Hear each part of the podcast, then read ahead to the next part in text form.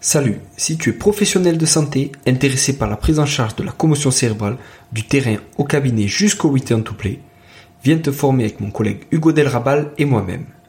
On sera présent avec la SFMKS du 29 au 30 mars à Chambéry. On sera ensuite avec SRP Formation le 26 et 27 avril à Toulouse. Vous trouverez le lien dans ma bio sur LinkedIn et sur Instagram. On vous attend nombreux. À très bientôt.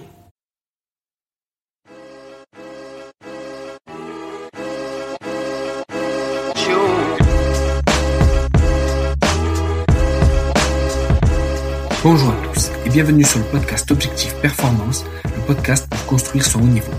Toutes les deux semaines, je vais interviewer des kinés du sport, prépa physique, coach ou autres qui amènent et accompagnent leurs athlètes au plus haut.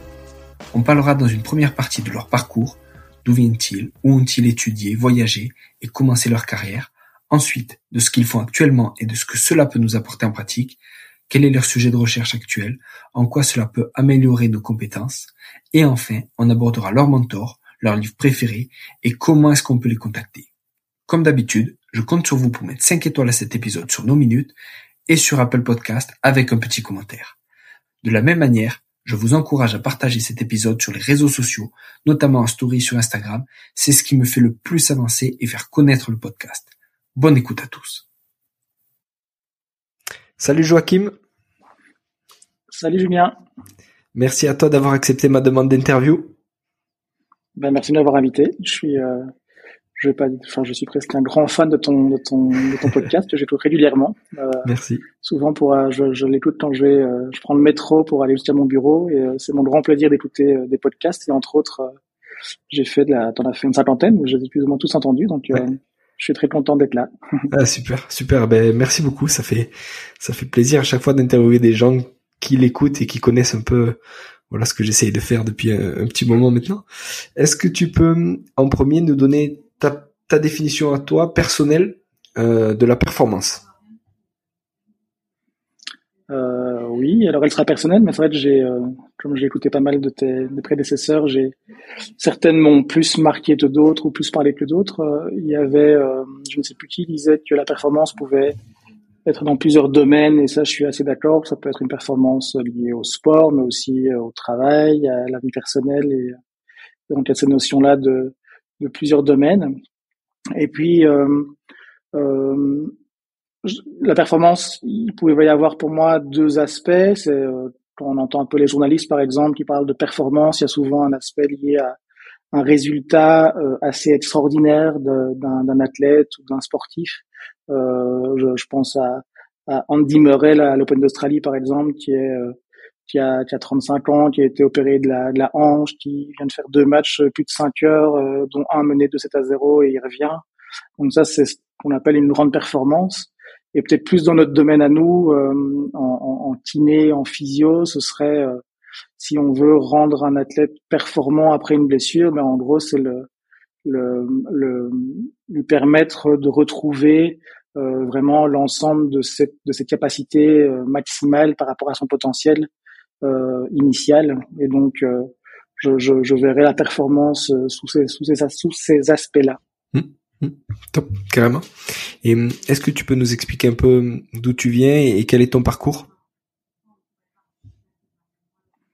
Euh, oui, alors euh, moi je suis, peut-être que vous avez entendu euh, à mon accent, je suis belge. Euh, je viens d'une petite, d'un petit village à la base près de près de Bruxelles, mais de toute façon en Belgique tout est près de Bruxelles parce que c'est assez petit. et donc moi je viens plutôt du tennis à la base, c'est ça mon sport. pas assez fort pour faire une, une carrière pro, mais j'avais hésité à être prof de tennis à un moment donné. Mmh. Ce que j'ai d'ailleurs fait après mon baccalauréat, enfin l'équivalent du bac en Belgique. Et donc j'ai pendant un an j'ai donné cours et puis j'ai vu que c'était quand même pas trop euh, ça que je voulais faire et euh, par contre je voulais vraiment travailler dans le sport et, euh, et la kiné est devenue assez évident au cours de cette année où j'ai donné cours et donc je me suis inscrit en fin des années 90 mmh. à la à l'UCL donc c'est l'université catholique de Louvain qui propose donc la formation de kiné. Il faut savoir que chez nous en Belgique, la, historiquement, la, la kiné elle est reliée aux STAPS. Donc les facultés de kiné sont communes euh, à, à, STAPS, donc ça s'appelle généralement des facultés des sciences de la motricité. Okay. Et donc c'est des formations, on a du sport aussi, donc pas mal de cours communs, etc. Et donc voilà, je suis sorti de là dans les années, enfin, je suis sorti en 2002. et c'est vrai qu'à l'époque, j'avais hésité à soit aller plutôt vers la recherche, soit plutôt vers la clinique, sachant que chez nous, enfin en tout cas dans notre histoire de la kiné en Belgique francophone, euh, à cette époque-là, soit tu faisais de la recherche et tu partais vraiment de la recherche fondamentale, euh, euh, de la physiologie, de la biomécanique pure, euh, euh, soit tu allais faire le, le, kiné de terrain, quoi. Et tu avais un petit peu ces, ces deux aspects-là. Euh, et j'ai envie de dire, kiné de terrain, c'était un peu péjoratif. C'était voilà le gentil kiné qui travaille, qui réfléchit pas trop, et qui va. Mmh. qui va faire ses patients et et, euh, et voilà, et c'est vrai que la, je me, je me retrouvais pas trop moi dans cet aspect-là et j'avais quand même l'intuition que la clinique pouvait aussi être très très enrichissante et, euh, et, et vraiment très très euh, euh, voilà stimulante intellectuellement. Mmh. Et donc j'ai quand même choisi de faire euh, la clinique plutôt que la, de la recherche à ce moment-là. Et, euh, et donc j'ai commencé à, à, à, travailler en cabinet libéral et puis quelques années après, je suis rentré aussi dans un dans un sort de CHU euh, près de Bruxelles, euh, dans un service de médecine du sport, mmh. parce que déjà, enfin voilà, depuis que je suis sorti, je savais que je voulais faire euh, la la kiné musculo-squelettique ou kiné du sport. Ça c'était, je n'ai fait que ça. Je crois que j'ai eu dans ma dans ma vie un patient respi et un patient neuro. Tout le reste c'était que des patients musculo et, et kiné du sport. Et, euh, et d'ailleurs, oui, j'ai oublié de dire, j'avais aussi fait un, master 2 donc en kiné du sport. Quand j'ai choisi d'aller vers la clinique, j'ai fait l'équivalent d'un master 2 en kiné du sport qui est organisé à, à l'UCL aussi. Mmh. Et, euh, et donc voilà, là, c'était pour la partie clinique.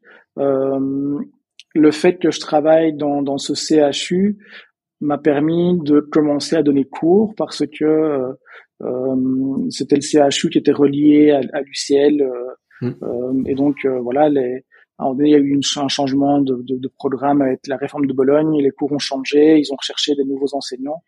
Et donc, j'ai intégré un, euh, mon, mon, université pour donner des TP. Euh, et voilà, au début, je me rappelle, je donnais euh, deux heures de TP, deux heures que je donnais à plusieurs groupes, et que ça m'avait pris des mois pour préparer ce cours, tellement ça me paraissait euh, euh, énorme. Et là, on, voilà, j'avais 25, 26 ans à l'époque. Et puis, et puis en fait, de j'ai donné, j'ai commencé à donner un peu de, plus en plus de cours. Euh, en 2010, euh, j'ai été engagé euh, à mi-temps euh, dans une haute école euh, de kiné à Bruxelles. Il faut savoir qu'en Belgique, la kiné, elle est organisée à la fois l'université, à la fois haute école, avec un diplôme globalement équivalent, mais avec une, on va dire une philosophie un peu différente. L'université qui est beaucoup plus axée sur la recherche euh, et en tout cas les, les missions d'enseignement sont un peu moindres et c'est plus vers la recherche, alors qu'en en haute école, c'était vraiment plutôt de la pédagogie et vraiment que les kinés puissent être le plus vite possible hmm. capables de, de, travailler en sortant, quoi. Donc c'est un peu plus professionnalisant en haute école. Et donc voilà, j'ai commencé ce mi-temps-là euh, à la, en haute école. Euh, je donnais des cours de musculo-squelettique, surtout membre inférieur. Hmm. Et, euh, et, et, voilà, ça me, ça me bottait bien. C'était des semaines bien chargées avec quand même 15, euh, 20 heures de cours par semaine parfois et, euh, et euh, le reste encore quatre bonnes demi-journées de cabinet. Mm. Et en fait, au fur et à mesure que les années ont passé, j'ai augmenté ma part d'enseignement euh, en passant en 6 dixièmes, 7 dixièmes, etc., jusqu'à temps plein après quelques années, et en diminuant au fur et à mesure ma pratique clinique. Mm. Euh, et puis là-dedans, la, la, recherche est venue un petit peu repointer le bout de son nez. Euh, sachant que euh, voilà, enfin voilà, comme je donne des cours musculo et ben, je, je évidemment j'essaie de, de, citer le plus possible des sources, ben, j'ai eu aussi envie que ce soit mes propres sources quelque part qui viennent alimenter mes cours. Mmh. Et donc j'ai entamé un doctorat mmh. euh, cette fois-ci à l'ULB. Euh, et ce doctorat euh, qui était, on en reparlera peut-être après, mais sur les, les douleurs fémoro-patellaires mmh. et euh, que j'ai eu fini quatre ans après. Et euh, si je poursuis alors mon parcours chronologique, ça après euh, donc j'ai fait ce doctorat à l'ULB et puis euh, trois quatre ans plus tard, donc il y a trois ans, la l'ULB justement avait un poste temps plein qui s'ouvrait, qui était vraiment dans, dans mes compétences musculo-squelettiques avec une expérience clinique. Et, et c'est là que j'ai, enfin là j'ai postulé et puis depuis maintenant trois ans, je suis à temps plein à l'ULB, donc c'est l'Université libre de Bruxelles, dans la faculté des sciences de la motricité. Et, et donc voilà, j'ai maintenant une part plus recherche et une part enseignement qui est plus petite qu'avant et j'ai encore un tout petit peu de clinique, euh, un tout petit peu de clinique là-dedans. Quoi. Vraiment, euh, pour l'instant, c'est c'est un demi-jour plus ou moins par euh, par semaine ou par deux semaines. Donc, je garde encore des petites consultations, mais ça reste vraiment tout à fait marginal par rapport à mon activité classique. Et, et cette petite part de clinique que tu arrives à, à, garder, est-ce que c'est euh, pareil sur du libéral ou c'est quand même avec l'ULB Non, là, ça reste libéral. Euh, pour être honnête, pour l'instant, je m'interroge sur le fait de poursuivre ça parce que la, la partie, euh, ça reste un job temps plein euh, à l'ULB, donc c'est, euh, je, je, je, perds une demi-journée quelque part pour quelque chose qui effectivement vient nourrir mes recherches, mais mm. qui parfois aussi vient un peu Enfin, prendre du temps. Me fait perdre du temps, c'est pas le mm. bon mot, mais en tout cas, me, me donne pas assez de temps pour vraiment me, travailler les recherches actuellement, donc euh, j'y réfléchis. Donc c'est ça en cabinet privé près de chez moi, mm. euh, un, centre de, de kiné. J'avais au départ euh, euh, monté avec ma compagne euh, et puis avec d'autres d'autres collègues. voilà, donc c'est un, un centre libéral. Ok, ok, top. Et alors tu fais partie aussi du SFMKS Lab. Est-ce que tu peux nous expliquer ce que c'est et quel est ton rôle là-dedans? Alors euh, effectivement, le SFMKS, SFMKS Lab, c'est une euh, initiative euh, bah, de la SFMKS. à la base, je pense que cette initiative, elle vient de, de Franck Lagneau, d'Alexandre Rambaud, principalement, probablement Brice Picot aussi. Et c'est via Alexandre qui qui a proposé d'intégrer ce lab. Et en fait, c'est un, un, lab virtuel, euh, donc c'est pas un vrai laboratoire euh, qui a un hmm. endroit précis dans lequel il y aurait du matos. Et euh, c'est vraiment un, lab virtuel. C'est plutôt le fait d'essayer de de mettre ensemble des, des, des, personnes qui font de la recherche euh, en, en kiné physio du sport. Euh, ils se sont pas arrêtés, ça je trouve ça chouette au, au fait d'arrêter, enfin aux Français, mais vraiment plutôt aux personnes francophones. Donc il y a François Fourchet aussi qui fait partie, même s'il est français mais travaille en Suisse, qui fait partie du, de, du, du SFMKS Lab. Euh, euh, moi, puis encore d'autres. Ils ont même aussi, je trouve ça chouette, ouvert, ouvert à, quelques personnes qui sont euh, plutôt larges aussi en sciences du sport, mm. euh, euh, des stats, mais qui, qui font une, un, un, travail de recherche malgré tout un petit peu clinique, en tout cas qui, qui intéresse le clinique du sport. Et donc voilà, c'est surtout euh, le fait donc de rassembler des personnes on va se voir euh, une ou deux fois par an ou un peu plus par euh, en, visio et, et euh, essayer de faire des projets, de monter des projets qui vont valoriser quelque part la, la recherche euh, en kiné du sport pour le clinicien. Alors, ça peut être de la recherche, mais ça peut aussi être des, parfois des revues de littérature, ça peut être vulgariser des, des, des, des, des concepts, par exemple, enfin vulgariser en tout cas, synthétiser des concepts. On avait fait un travail sur les, les drapeaux rouges par exemple euh, par équipe avec euh, drapeau rouge genou, épaule, euh, rachis je pense aussi, cheville. Euh, on, a fait des traductions d'articles clés scientifiques de du JOBST entre autres.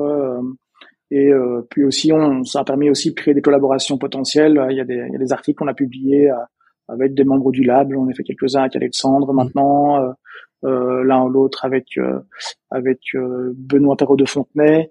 donc voilà, ça permet vraiment de créer une sorte de de team de la francophonie, enfin de la recherche francophone en kiné du sport et, et je trouve ça chouette parce qu'on a on commence à avoir pas mal de personnes qui qui publient régulièrement, qui font avancer les choses et on on devient quelque chose, une, un échantillon, un groupe qui, qui, pourrait compter euh, d'ici hein, d'ici peu dans le monde de la physio du sport et de la médecine du sport quoi. Mmh, mmh. C'est clair, c'est clair, c'est top. Et mmh, alors Joachim, justement, on sait que une de tes thématiques favorites, tu l'as évoqué pour euh, ton PhD notamment, c'est le SFP. Est-ce que tu peux nous expliquer ce que c'est? Alors euh, oui, le, le, le, SFP, on, pourrait dire, ben, enfin, on appelle ça donc le, syndrome fémoro-patellaire les, les Anglais, ils parlent de patellofemoral pain. Ils ont retiré le terme syndrome pour vraiment cibler sur la, la partie euh, pain.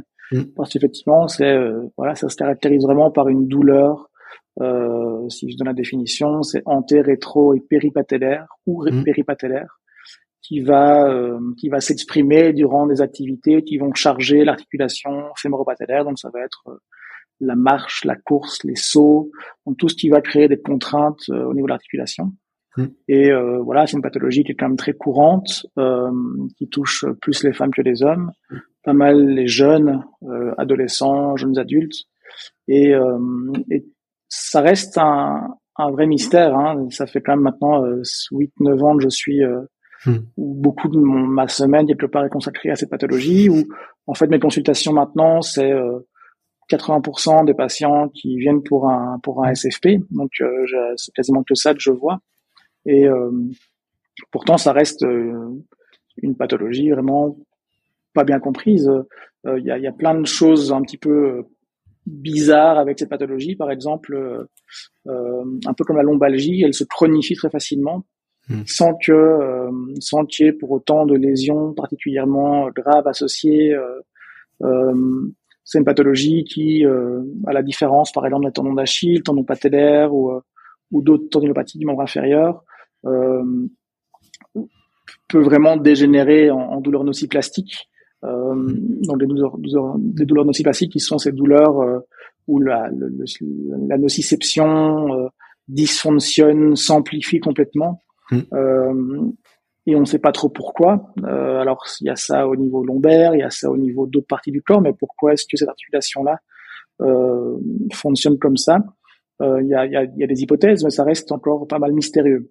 Et, euh, et donc voilà, ici l'idée de mon doctorat était effectivement de, de contribuer modestement à un peu mieux comprendre euh, cette pathologie. Mm avec vraiment cette notion clinique. Euh, je voulais vraiment que ce soit euh, une recherche qui puisse euh, soit égoïstement moi m'aider dans la dans ma pratique clinique courante, est encore dominante au moment où je où j'ai commencé le doctorat, et aussi pour que voilà le, le, les kinés dans le cabinet puissent euh, améliorer leur pratique. Alors on en revient vite quand on fait une thèse à ce qu'on apporte est, est, est, toujours très très limité finalement euh, mm. Pour la collectivité, c'est plutôt un, un, chemin personnel et, euh, mm. et le fait de, de, de, progresser réellement dans la dans la, le domaine de la recherche, finalement, ce qu'on apporte, ça, ça, reste très très limité. C'est plutôt, je dirais, euh, avec un peu de chance, une carrière de recherche où on va vraiment modifier des choses, mais mais euh, une thèse en soi, ben, souvent c'est quatre quatre cinq études qui qui qui resteront d'un impact souvent un peu modeste. Alors ça arrive parfois que certains chercheurs, ont, doctorants, font, font une, une thèse qui vont révolutionner euh, une approche ou, euh, ou, changer fondamentalement les connaissances sur un domaine, mais souvent finalement ça reste euh, plutôt un travail personnel qui, qui va beaucoup nourrir la, le, la personne qui fait ce doctorat. Mmh. Euh, je, je, me suis vraiment senti, par exemple, un bien meilleur clinicien euh, hmm. après mon doctorat ou en cours, enfin quand mon doctorat était déjà avancé, quand j'ai commencé à faire quelques études, euh, parce que ça amène une, une grande rigueur, mais aussi un, une compréhension peut-être de, de, tous les mécanismes qui rentrent en ligne de compte quand on fait un traitement, parce que quand on met en place un protocole d'une étude, on va tenir compte de tous les paramètres euh, un peu extérieurs à, à la thérapeutique euh, elle-même qu'on met en place et qui vont influencer la prise en charge, qui vont biaiser les résultats, qui vont quelque part, ça, on peut après le, le transférer dans sa pratique. Et euh, ça permet vraiment en fait de de, de, de simplifier et de et de euh, ouais de, de favoriser des, une, une, approche plus rigoureuse et plus systématique euh, de la de la de enfin clinique en fait et c'est ça qui ça m'a vraiment beaucoup apporté au niveau de ma clinique mmh. euh, à titre d'exemple, euh, la, mon approche pour le SFP, euh, c'est vraiment fortement simplifié finalement avec euh, avec euh, au fur et à mesure que ma thèse a avancé et au fur et à mesure que euh, après je continue dans la recherche. Oui. je rappelle qu'au début où je prenais les patients SFP, faut savoir c'est déjà une, une, pathologie qui m'a toujours vraiment très intéressé parce que déjà en, en 2003 mon master 2 j'avais fait sur ces pathologies là. Okay. Et et puis je trouve que ça reste une des pathologies où le kiné est, le seul, le physio est, le mmh. seul euh, intervenant. Mmh. vraiment, il est central, quoi. C'est le seul qui peut vraiment aider le patient à peu de choses près. et puis sa complexité, et puis voilà. Donc tout ça faisait que ça m'a toujours passionné. Et, et, au début ou un peu avant que je commence à faire de la recherche, mon, mes, mes bilans de patients SFP étaient des bilans hyper complets, hyper exhaustifs, où mmh. j'allais évaluer la force musculaire, j'allais mmh. évaluer euh, la, la, qualité de mouvement, j'allais évaluer, donc ça me prenait une heure, une heure et demie, et finalement en fonction de ça, des déficits, je faisais une prise en charge euh, plus ou moins sur mesure.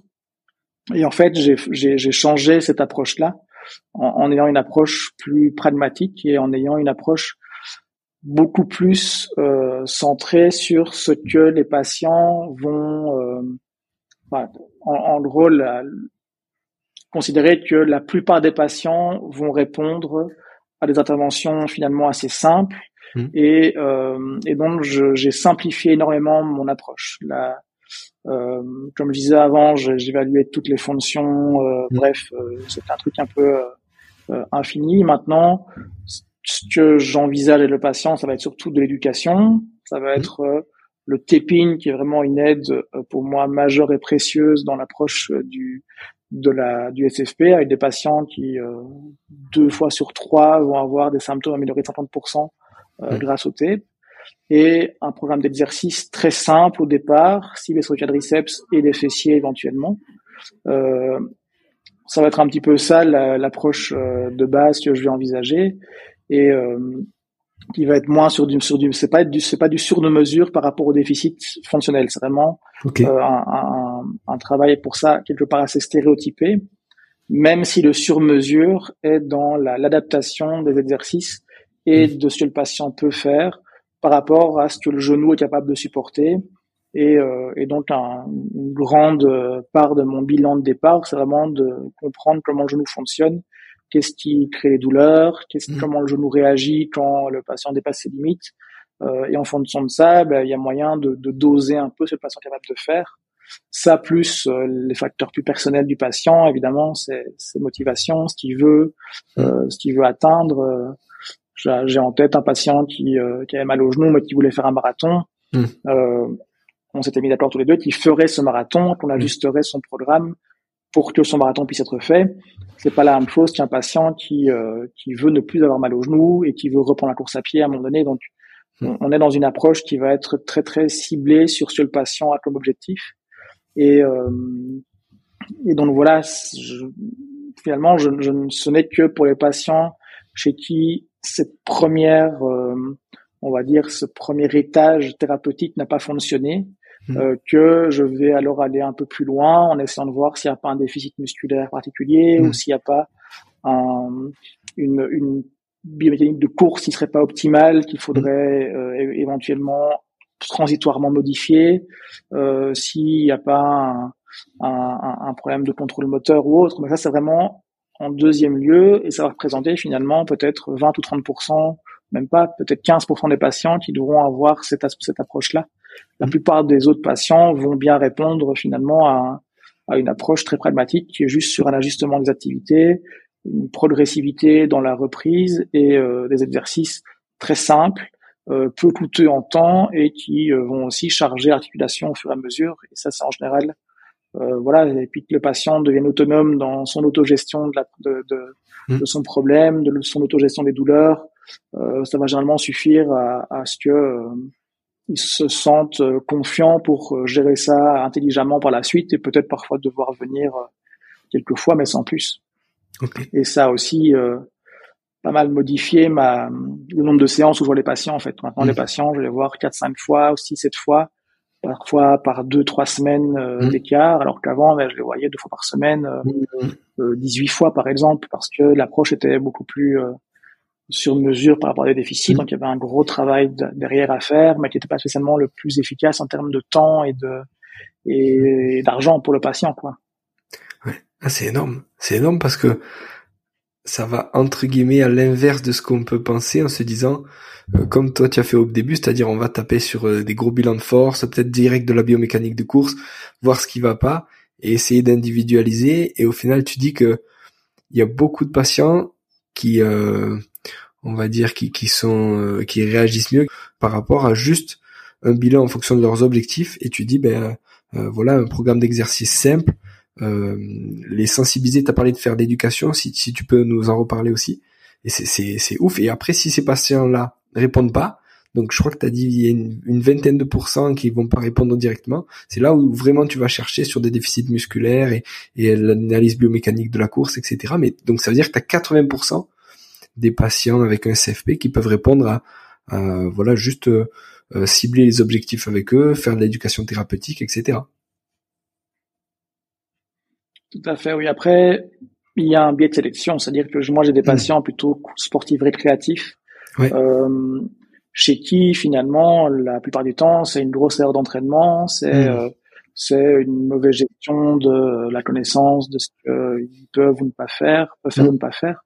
Euh, il y, a, y a quand même deux catégories de patients chez qui cette approche-là n'est pas pour moi adaptée. C'est premièrement c'est les sportifs de haut niveau hmm. euh, chez qui euh, c'est pas tu, tu, ne peux pas te permettre de juste modifier mm. un peu la charge et l'éduquer et puis euh, lui faire une tape dans le dos et dire vas-y là effectivement on est dans la mécanique très euh, très mm. précise ça peut être euh, parfois un geste qui a été modifié ça peut être donc là on est dans on est dans le quelque chose de probablement plus systématique et plus chirurgical entre guillemets dans le sens plus minutieux et et puis l'autre l'autre catégorie de patients c'est ceux chez qui euh, là, on, on, serait dans des douleurs nociplastiques avec des facteurs contextuels très très lourds, mmh. très très lourds, et, euh, et euh, voilà des facteurs dominants euh, de kinésiophobie, de, mmh. de, de, de, de stress, de, de dépression. Euh, et là, on est dans, dans une approche différente mmh. pour lequel euh, un kiné euh, je pense, isolé ou, euh, enfin, en tout cas, ça, ça, nécessite probablement une approche pluridisciplinaire, ça, ça, mm. nécessite quelque chose de beaucoup plus complexe. Et donc, ces deux catégories-là de patients euh, ne vont pas répondre à une approche comme celle-là, euh, clairement. Les sportifs de haut niveau et les patients avec des facteurs contextuels dominants. Mm. Euh, mais effectivement, pour le reste, ça va, ça, ça, va pour moi de l'éducation et, mm. et un renforcement, même pas toujours très très long. Ça peut mm. être un renforcement de quelques semaines, mm. euh, peut suffire. Euh, et, euh, et, et, le TPIN peut aussi aider. Alors tu parlais d'éducation, c'est clair que euh, c'est un aspect hyper important l'éducation. Euh, euh, ça va être dans, enfin ici, moi c'est plus simple parce que je vois quasiment que des patients qui viennent pour ça. Et donc quand ils prennent rendez-vous, ils peuvent dans le lien indiquer qu'ils viennent pour un problème, pour un SFP et en fait, ils reçoivent déjà par mail des informations euh, avant la séance en disant mais comment ça va se passer, ce qu'on va faire.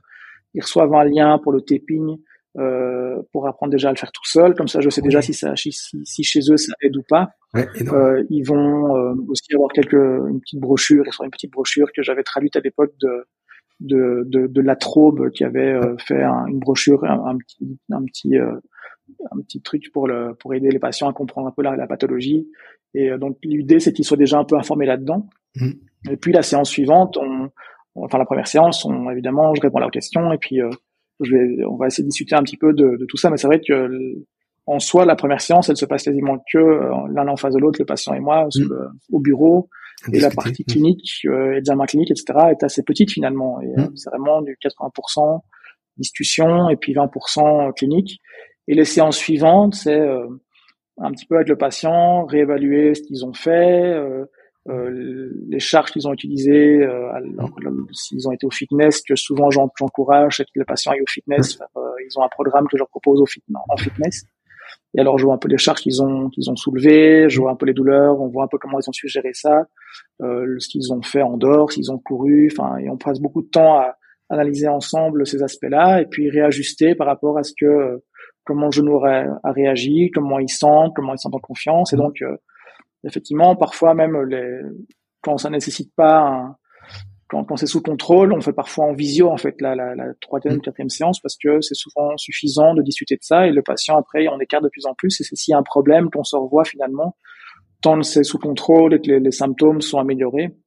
Euh, dans, dans l'idéal, mon objectif, enfin mon, mon critère, c'est que entre la première et la troisième séance, le patient ait au moins 50% de symptômes améliorés Mm. euh, et que ce soit vraiment sous contrôle. C'est-à-dire que euh, la douleur est encore là, mais Mm. que le patient, il sait quoi faire pour qu'elle, pour qu'il la réveille pas. Il a ajusté son programme d'exercice ou son activité pour, qu'il- pour que les symptômes soient sous contrôle et que déjà on part sur quelque chose où, ok, les symptômes, ne, ne, on n'est pas dans une phase d'irritation où la douleur Mm. est présente euh, plusieurs jours de suite, plusieurs heures de suite, où c'est pas sous contrôle, c'est-à-dire que ça, ça va monter euh, rapidement, euh, le patient va se réveiller la nuit en, en ayant Mm. mal. Donc il faut qu'en les deux, deux, trois premières séances, ça se soit sous contrôle et donc après, on peut commencer à un petit peu essayer de, de recharger euh, de manière adaptée et progressive le, l'articulation et enfin, que le patient se sente de plus en plus en confiance, que le, que le patient euh, il se rend compte qu'en fait il peut faire quand même pas mal de choses malgré Mm. tout, mais en ayant un, une notion de contrôle. Mm. Et Ah, euh, quand je parle de ça, je m'arrête plus, donc tu m'arrêtes si je, je vais trop long, j'aime bien aussi prendre la, la j'ai, j'ai- enfin, ajusté un peu la, la, le continuum euh, contrôle chaos qui est pas mal utilisé pour le croisé antérieur, Ouais. euh, qui est plutôt la logique de se dire bah, au début on fait des, des choses assez linéaires, euh, Mm. euh, pas trop contraignantes, et puis au fur et à mesure on fait du changement de direction, on ajoute des, des partenaires, euh, on ajoute une balle, etc. Là, ça c'est plus chaotique. Du cognitif. j'aime bien utiliser cette notion-là aussi pour les patients. Quand c'est pas sous contrôle, quand euh, les symptômes euh, vont et viennent, que le patient ne maîtrise pas leurs symptômes, Mm. on va avoir des choses, une approche très contrôlée. Euh, C'est-à-dire que je vais être très strict sur ce que le patient peut faire et ne pas faire. Mm. Euh, on, on va vraiment voir ensemble tout, ce- tout ce qui, tout ce que il a dans, son- dans sa semaine, dans sa journée, et qu'il et qui peut poser problème. Et il faut vraiment qu'on arrive à trouver les activités qui créent une surcharge et, euh, et réveillent les symptômes. Et au fur et à mesure que c'est sous contrôle et que les symptômes finalement sont de moins en moins un problème, Mm. on va vers du plus chaotique. Et le plus chaotique, ça va être accepter des variations euh, Mm. parfois euh, hebdomadaires d'activité, que le patient puisse euh, faire une marche de trois jours euh, dans la Mm. montagne et puis euh, ne plus rien faire pendant deux trois jours. En gros, au plus l'articulation est euh, en, en bonne forme et, Mm. euh, et, et moins euh, pose moins de problèmes, en fait, au plus elle va pouvoir tolérer des variations de charge Mm. régulières, ce que je vais vraiment éviter au départ quand c'est quand Mm. c'est pas sous contrôle. Et donc, Mm. euh, c'est ce que j'essaie d'expliquer aux patients. Après, évidemment, il pourra faire un peu un peu ce qu'il veut, ça dépend un petit peu de l'historique et, et de mais on pourra se permettre de faire des choses un peu plus inhabituelles, mais que là pour l'instant, on doit vraiment aller vers des vers une approche très très contrôlée pour au fur et à mesure euh, permettre un peu plus de liberté dans dans les activités, etc. Quoi. Ah, c'est trop bien. C'est, c'est, c'est vraiment super et je reviens sur le programme justement de Renfo. Euh, sur quel euh, groupe musculaire, on va dire, ou sur quelle fonction musculaire est-ce que tu tapes? Et après, euh, euh, si ces patients-là répondent pas à ces types de traitements, donc éducation, euh, taping et programme de Renfo, ou, même de manière plus générale, quel déficit musculaire euh, tu as observé et qu'est-ce qui revient régulièrement? Ok. Alors, euh, par rapport à ta première question, euh, le programme de Renfo, ce que, alors je distinguerais deux, enfin, différents types de patients, toujours plutôt pour le patient récréatif, mais on aurait euh, le patient qui a eu des douleurs parce qu'il y a deux mois, il a été faire une randonnée dans la montagne Mm. et euh, ces douleurs sont apparues, mais de manière assez quelque part précoce, enfin voilà, il n'y a pas longtemps.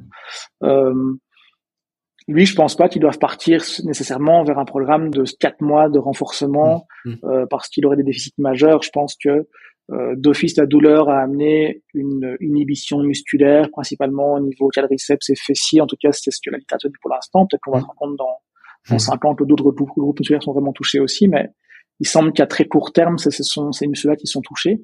Mmh. Euh, et donc cette inhibition, euh, on va la retravailler avec un programme d'exercice euh, assez simple quelque part, euh, ciblé sur le quadriceps et des Mm. fessiers. Euh, mais je dirais que des patients qui ont mal depuis si peu de temps, je ne vais pas toujours leur imposer un programme d'exercice Ok. Parce que euh, quelque part leur faire comprendre qu'ils ont fait trop trop vite en trop peu de temps Mm. euh, et que les symptômes les remettre sous contrôle, souvent par du taping, une activité qui soit de nouveau euh, gérable, souvent ça va suffire. Alors parfois, je proposerai malgré tout un programme d'exercice de quelques semaines euh, qui vont euh, voilà probablement limiter l'inhibition. Mais si cette inhibition elle vient de la douleur et que la douleur elle est vite sous contrôle, l'inhibition elle va se lever toute mmh, seule et puis ça va reprendre sa vie normalement. Donc, mais voilà, on va dire qu'une fois sur deux, le patient aura quand même un exercice de quelques semaines euh, jusqu'à ce que les symptômes soient sous contrôle et puis euh, mmh. et puis on voit si vraiment c'était un épisode isolé dû à une activité particulière que le patient ne va pas être amené à recommencer régulièrement. Mmh. Dans ce cas-là, on va dire que c'était un, un, problème vraiment euh, euh, isolé, unique dans sa mmh. vie et, et que normalement ça ne va pas revenir. Si maintenant on est dans une activité que le patient fait plus régulièrement, comme de la course à pied par exemple, euh, dans ce cas-là, probablement que le programme euh, va être un petit peu plus long parce qu'il va être souvent amené à charger son genou de cette manière, peut-être de cette manière-là.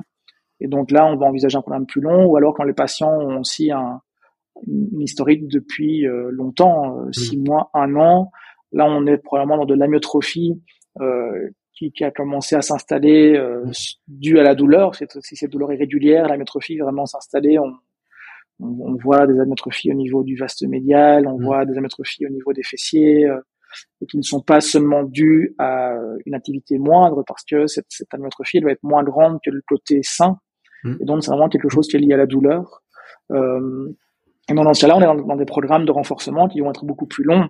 Euh, si on voit un peu la littérature, euh, on est dans des programmes qui ont parfois duré de, de six mois à un an pour vraiment récupérer l'amyotrophie euh, optimale et enfin une amyotrophie euh, en tout cas pour la pas optimale mais pour justement la lever cette amyotrophie mm. et, euh, et, donc ça pour le patient voilà c'est quelque chose qui peut être évidemment assez lourd alors euh, tous ne vont pas aller jusqu'à un programme aussi lourd mm. mais dans ce contexte là quelque part moi je trouve que la solution euh, optimale c'est qu'à un moment donné le fitness vienne rentrer mm. en, en, ligne de compte parce que la, le fitness a, a beaucoup d'avantages il a l'avantage de pouvoir faire travailler plein de groupes musculaires différents mmh. et euh, que des patients qui n'ont plus euh, qui n'ont plus depuis parfois plusieurs mois fait d'activité mmh. sportive de peur d'avoir mal au genou se rendent compte qu'ils peuvent faire deux heures de fitness, mmh. qu'ils peuvent transpirer parce qu'ils ont travaillé les abdos, ils ont travaillé les ischios, ils ont travaillé toutes des articulations ou tous des groupes musculaires plutôt qui, qui ne touchent pas le genou. Et euh, c'est quelque chose qui est pour eux génial. Souvent, ils sont heureux d'avoir refait du sport.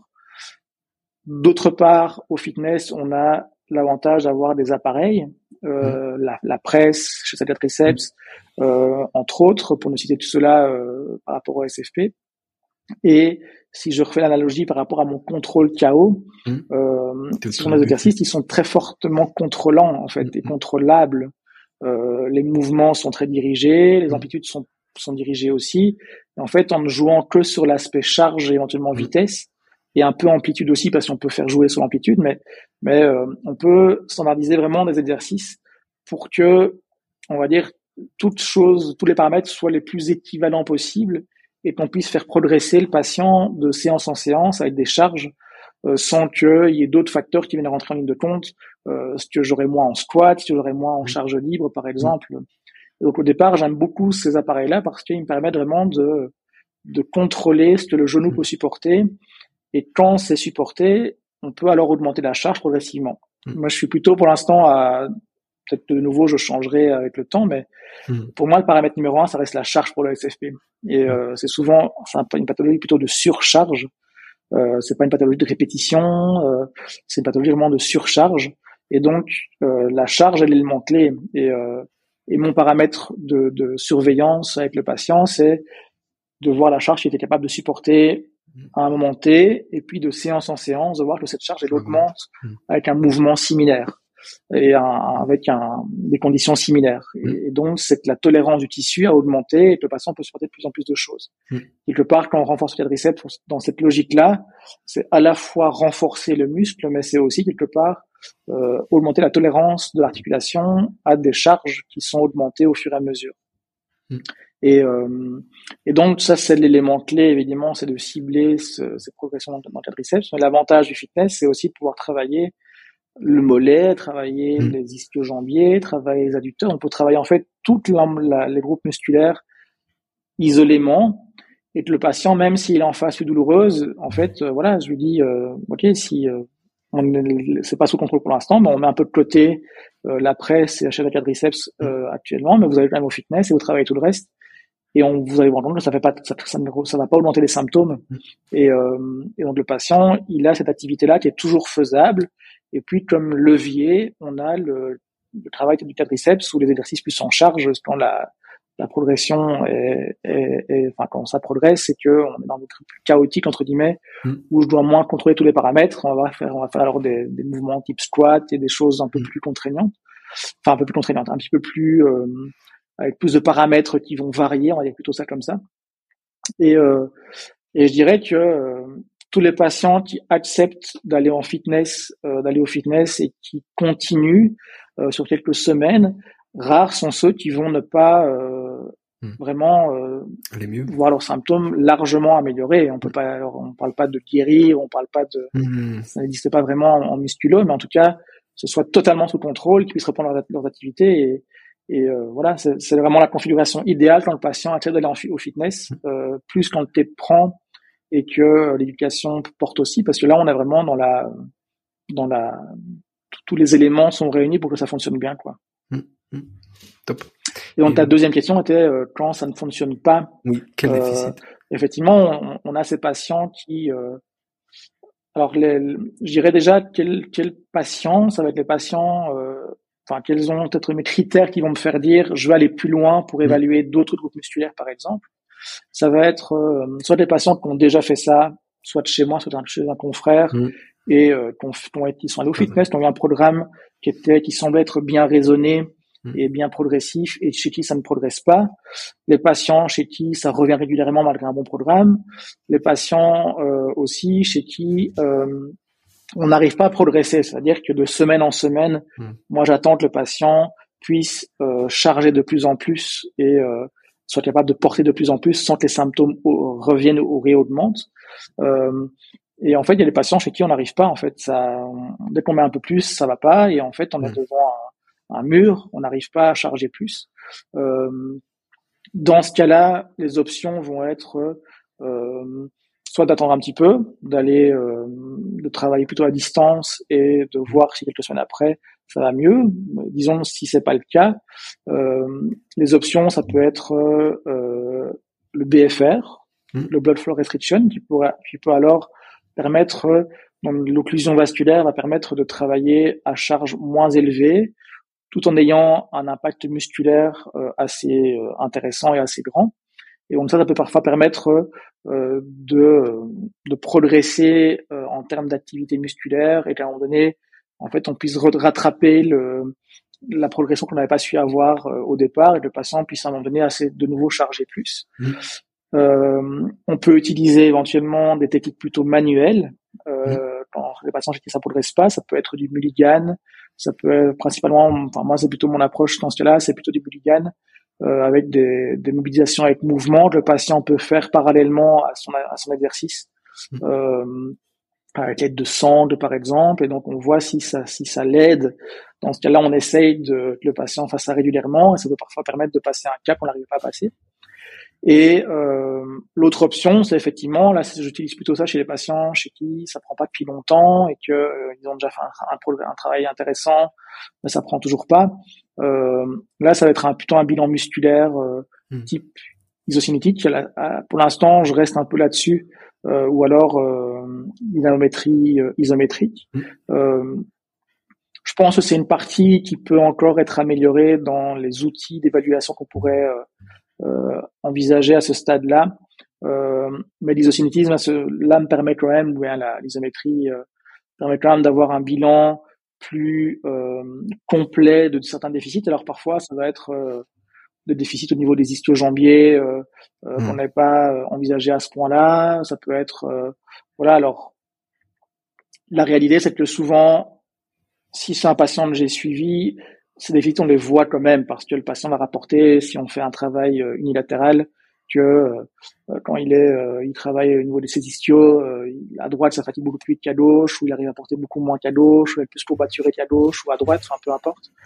Mais on va voir ces, ces asymétries là. Mais euh, a des patients qui, euh, qui ont déjà fait, pas mal de, de, programmes assez longs chez d'autres collègues, etc., Mm. Je trouve que là, leur dire, ben, on repart vers un programme, mm. euh, souvent ils vont pas tellement être euh, enclins à recommencer, alors qu'on dit, ok, alors on va faire un test qui va permettre de voir un peu s'il y a des défis spécifiques. Mm. Et si on voit que tout est normalisé, bon, on va dire, ok, je vais peut-être pas vous embêter avec un programme. Alors on va envisager d'autres pistes qui peuvent être euh, un manque de contrôle moteur euh, important lors de, de, certains certains mouvements ou c'est là où on peut analyser la course à pied un peu plus précisément, le type d'attaque de pied, le, le le fait que le genou soit très rigide ou pas euh, mm. euh, à l'impact au niveau du sol, les asymétries, euh, voilà, tout ça peut être envisagé à ce stade-là. Mais ce sont des choses que je faisais un peu systématiquement avant, que je fais beaucoup plus rarement maintenant finalement, et de moins en moins de patients quelque part ont besoin d'aller avec vers ça, mm. parce que souvent ça suffit.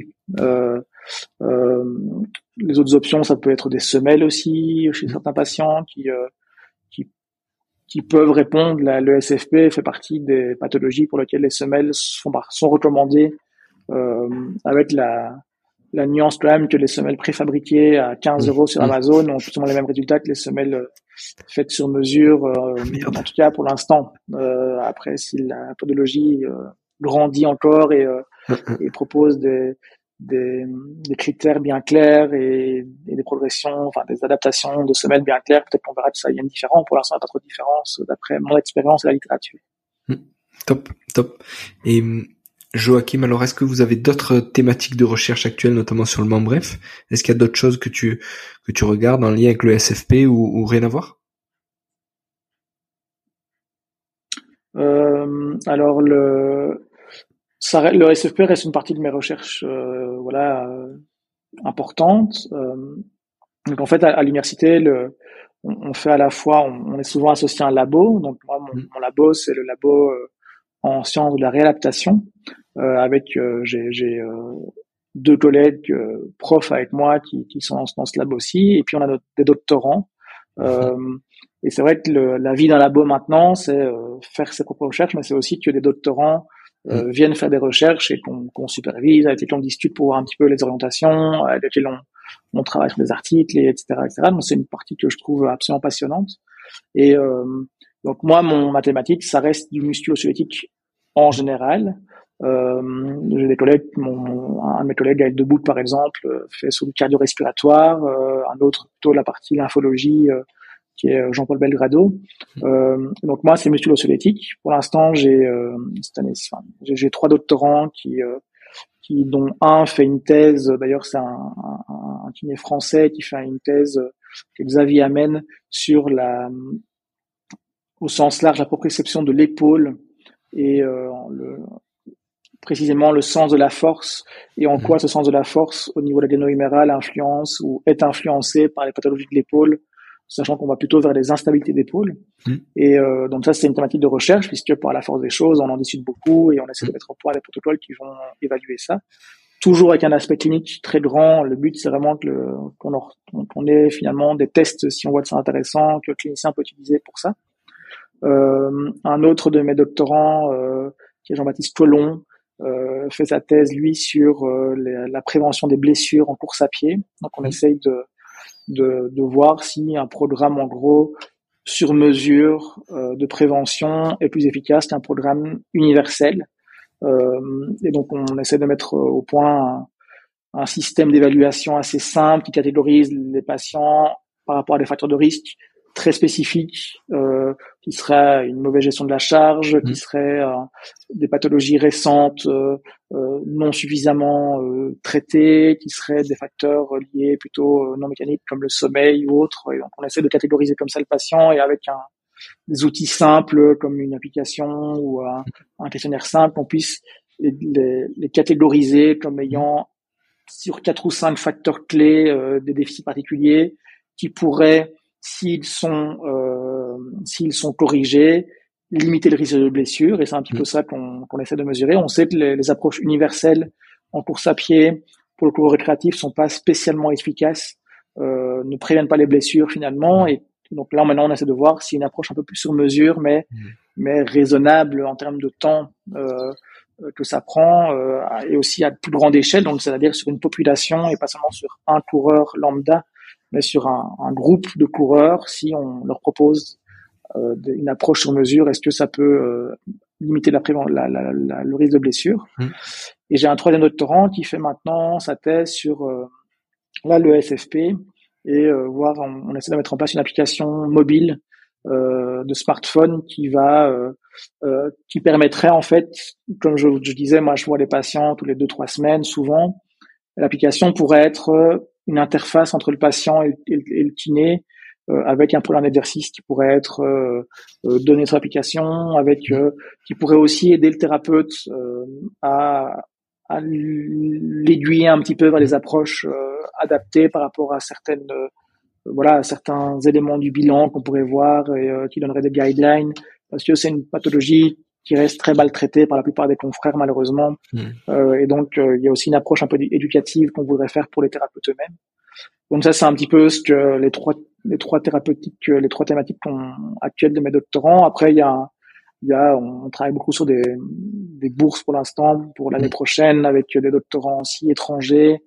euh, au Vietnam, au Burundi aussi. Donc le but, ça, c'est d'améliorer la, l'approche en fait de donc c'est des tests qui ont pour but d'améliorer la pratique locale et donc euh, là on veut aussi mettre en place des euh, soit des, des, guidelines, des recommandations qui sont adaptées à la réalité du pays euh, soit aussi des, des modules de formation en e-learning qui vont euh, permettre de mieux traiter, euh, là on sera plutôt vers la lombalgie, la cervicalgie, mmh.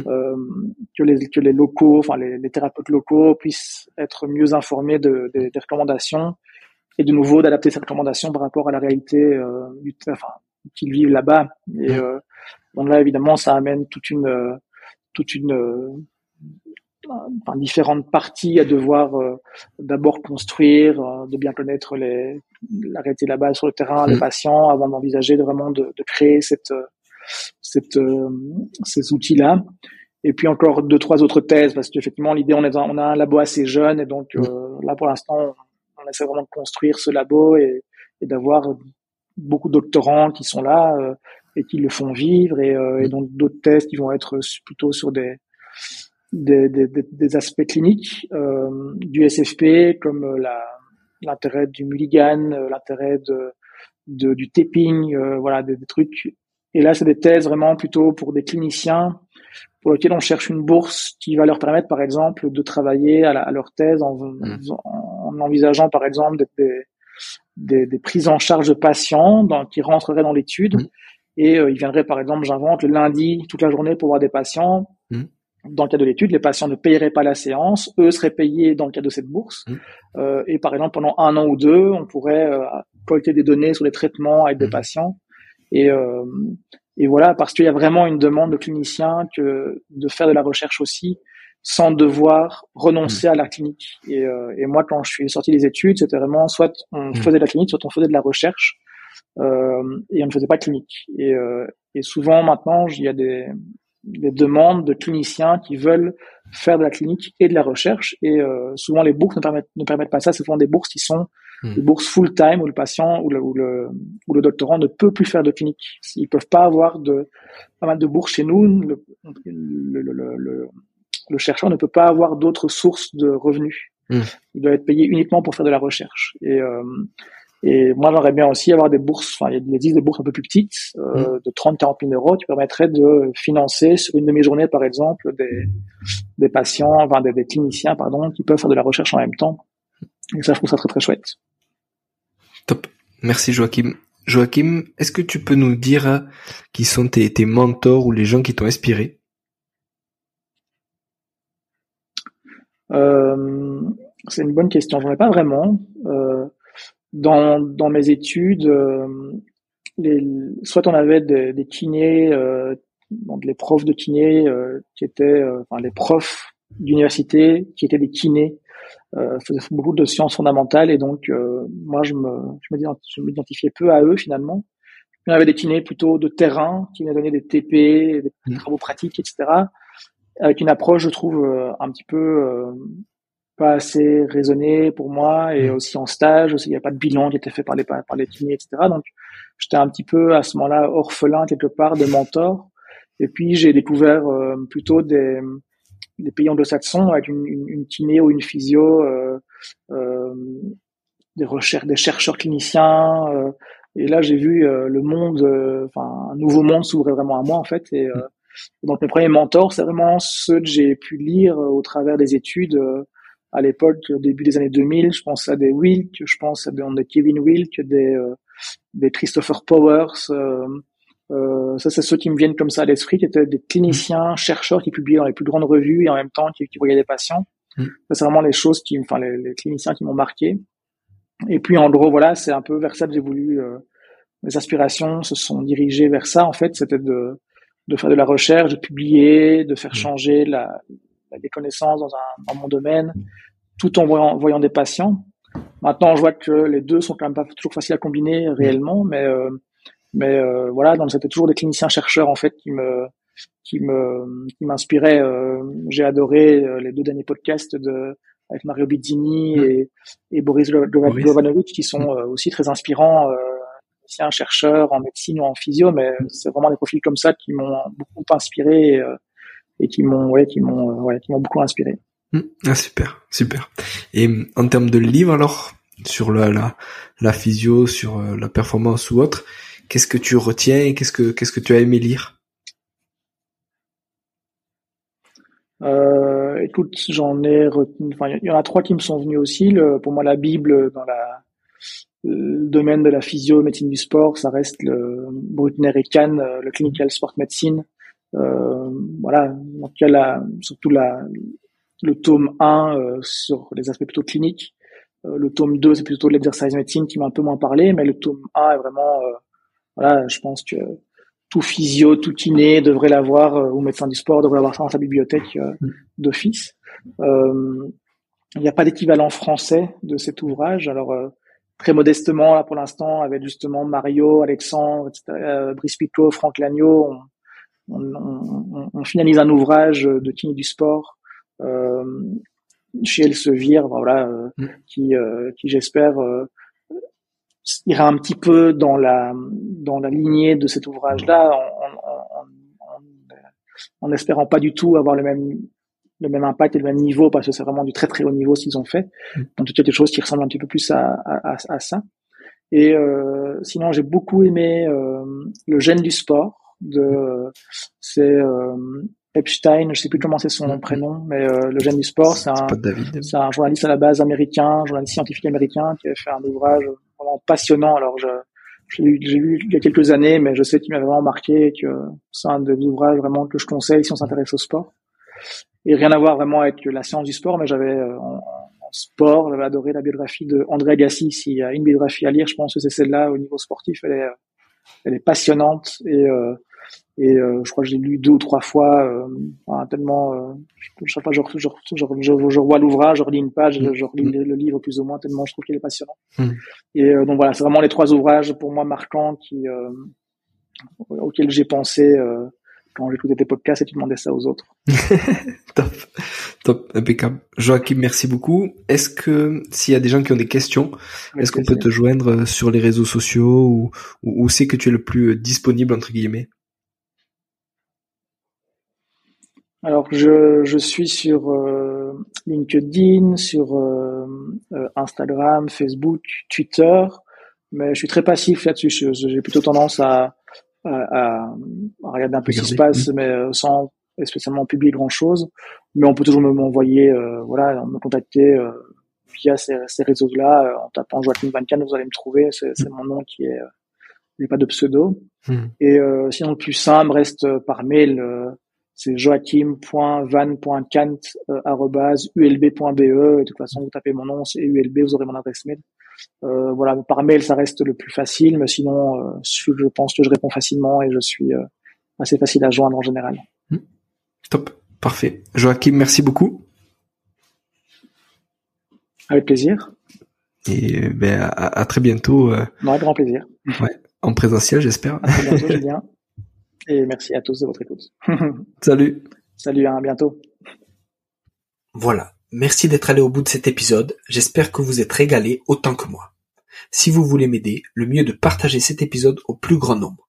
Parlez entre vous. Débriefez-le que ce soit en live ou sur les réseaux. Qu'en avez-vous retenu? En quoi cet épisode peut vous aider à construire votre haut niveau?